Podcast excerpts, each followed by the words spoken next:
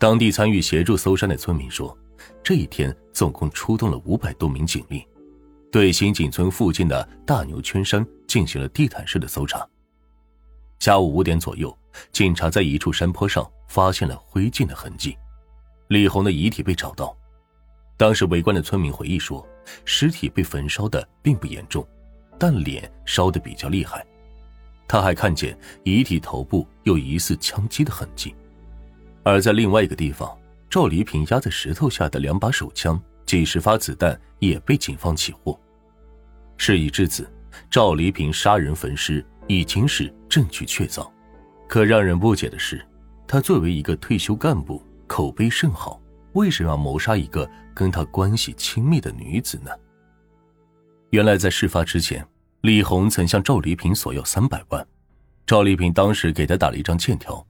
后来有一次，赵丽萍与李红住酒店时接了一个电话，李红见状就去了卫生间，可他进入卫生间之前，把手机调到了录音模式。放在了房间内，赵丽萍怎么也没想到他会有这么一手，只认为他人在卫生间，肯定听不到自己谈话，于是，在完全没有防备的情况下，赵丽萍那通电话中谈到的贪污话题全部都被录了进去。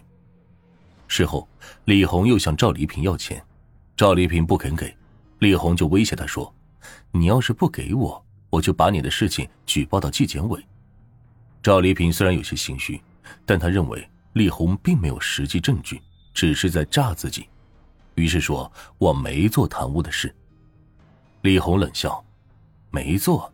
你想不想听听那天在酒店你跟别人打电话的录音？”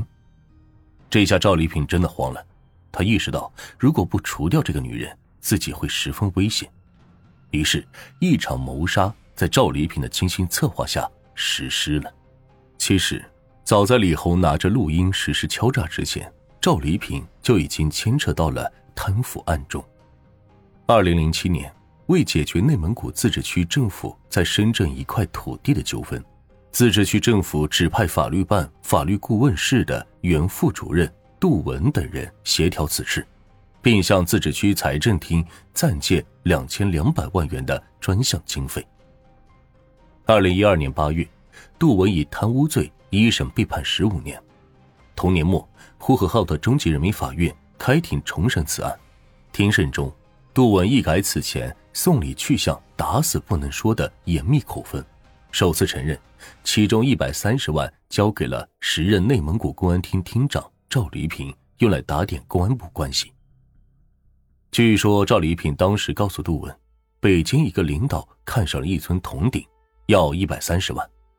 电话中，赵黎平这样说：“直接送钱，对方肯定不敢要。你把钱给我，我去买了这个送给他。”杜文听完，当即拿了一百三十万，按照赵黎平的嘱托，在省交通厅旁交给赵黎平。当时是三月份，内蒙古的风很大，塑料袋根本装不了钱，杜文只得把一百三十万装到了一个黑包中。那天，赵礼品开着一辆白色别克公务车。杜文开门上车时，赵丽萍正在打电话，对面是个女生，好像在对赵丽萍说“你要检讨”之类的话。上车之后，赵丽萍防范的看了杜文一眼，说：“你没带录音设备吧？”杜文连忙说没有。随后，赵丽萍示意杜文把钱放在后座，对杜文说：“不能让政府承担任何风险，先把事办成了再说，回头看咋处理。”任何人问了都不能说送了，也不能说没送。但谷底买没买、送没送，杜文并不确定。尽管这起案件最终宣判时，杜文的指控并没有被采纳，但是人们发现，除了这件集体行贿丑闻，担任内蒙古公安厅厅长的七年间，赵黎平还多次卷进了负面事件中。在有关对赵黎平的举报中，流传最广的是一个来自万里购林客户。二零零七年，万里大造林被定性为以团伙传销形式实施非法经营活动。时任内蒙古公安厅厅长的赵黎平接手了当地相关善后工作。四年后，一封由万里购林客户联名的举报信通过网络传播开来。信中称，正是赵黎平四年来的种种异常表现，让他们决心举报。这份举报信直指赵黎平暗箱操作假拍卖，资产严重流失，长时间大范围的设备损毁，涉嫌非法挪用被冻结的管护资金等四大违法事实。称其为竭力掩盖自己的一系列违法违纪行为，利用手中的权力谎报军情，欺上瞒下，指挥操纵内蒙古公安系统及所谓的资产管理人对善后工作施加干扰、设置阻力，甚至不惜动用警力拘捕、阻止依法上访的万里客户，怂恿并暗中操作对林业资产的假评估。曾有媒体就万里大造林。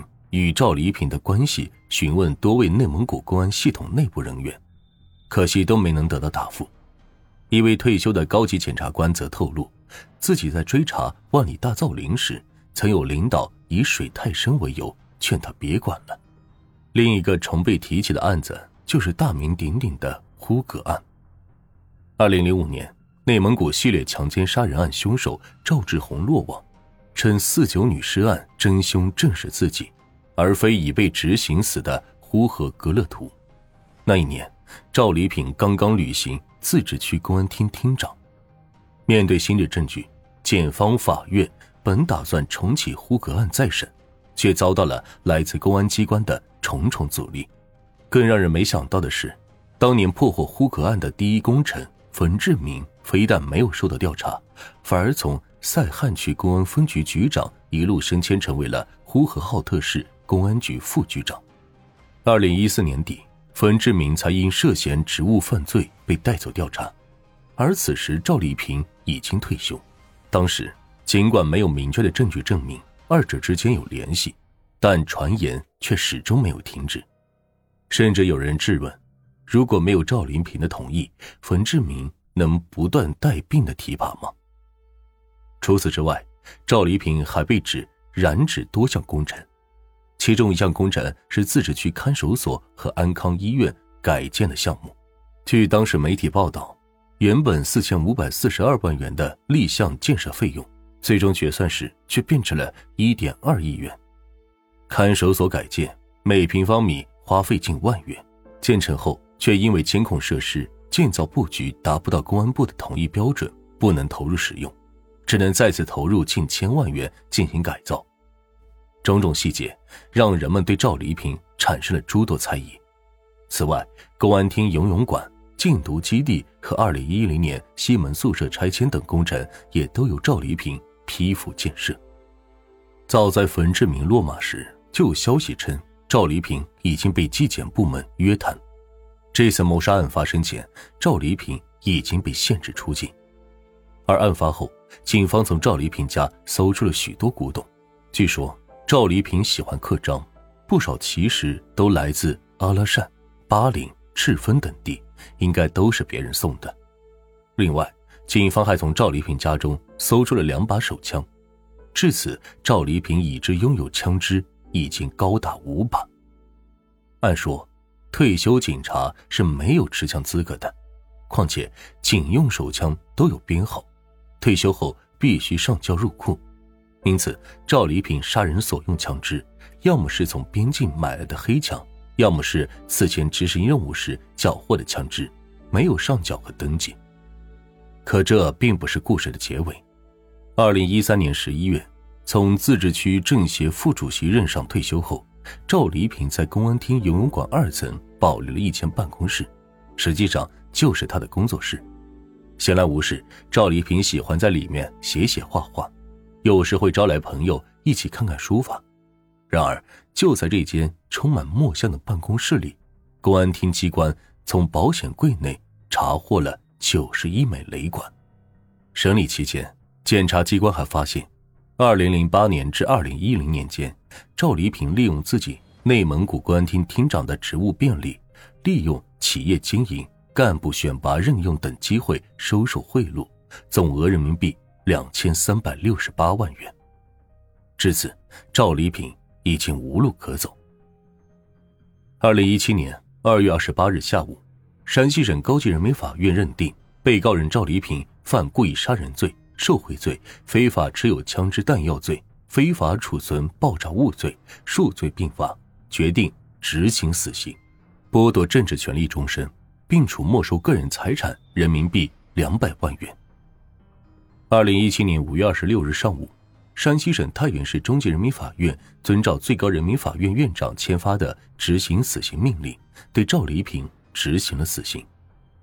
这个名噪一时的公安厅长，纵横内蒙古警界三十三年的退休干部，在刑场上结束了自己的一生。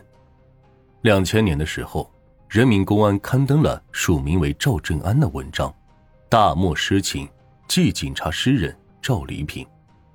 文章开头写道：“有人问我，你对赵黎平的看法如何？回答：清心健胆，一条汉子。愿闻其详。”啊，为人豪爽正直，无媚骨，无势利眼，无伤骨气。在这时，这是夸赞；可现在，这个三无又何止是讽刺这么简单？警察为祖国而死，警察为正义而死，警察为法律而死，警察为人民而死。这是赵礼品的诗歌《警察之花》，可是他自己最终却是因贪污、凶杀。犯罪而死，赵黎平的人生犹如一张光盘，一面记录着他光辉的形象，公安厅长、自治区政协副主席、诗人、作家；另一面则记录下他不为人知的阴暗面：杀人犯、非法持枪、公款行贿、包养情妇。当光盘读尽，一切尘埃落定的时候，赵黎平的人生也画上了句号。然而，这幕剧的结尾。却是八个明晃晃的大字：“法网恢恢，疏而不漏。”